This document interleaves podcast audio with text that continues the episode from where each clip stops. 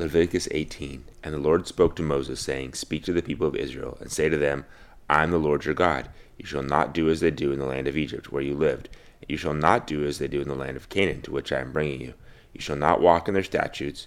You shall follow my rules, and keep my statutes, and walk in them. I am the Lord your God. You shall therefore keep my statutes and my rules. If a person does them, he shall live by them. I am the Lord. None of you shall approach any one of his close relatives to uncover nakedness. I am the Lord. You shall not uncover the nakedness of your father, which is the nakedness of your mother.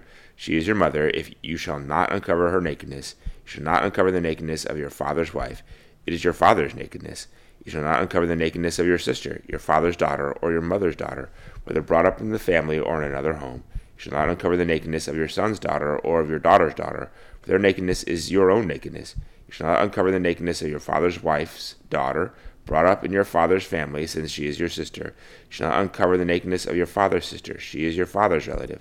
You shall not uncover the nakedness of your mother's sister, for she is your mother's relative. You shall not uncover the nakedness of your father's brother, that is, you shall not approach his wife, she is your aunt. You shall not uncover the nakedness of your daughter-in-law, she is your son's wife. You shall not uncover her nakedness. You shall not uncover the nakedness of your brother's wife, is your brother's nakedness. You shall not uncover the nakedness of a woman and of her daughter, and you shall not take her son's daughter or her daughter's daughter to uncover her nakedness. They are relatives. It is depravity. You shall not take a woman as a rival wife to her sister, uncovering her nakedness while her sister is still alive. You shall not approach a woman to uncover her nakedness while she is in her menstrual uncleanness.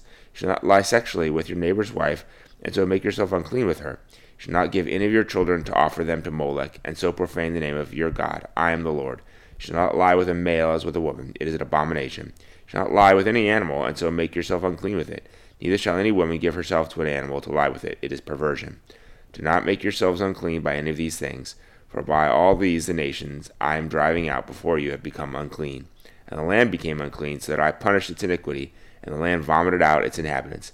But you shall keep my statutes and my rules, and do none of these abominations, neither the native nor the stranger who sojourns among you.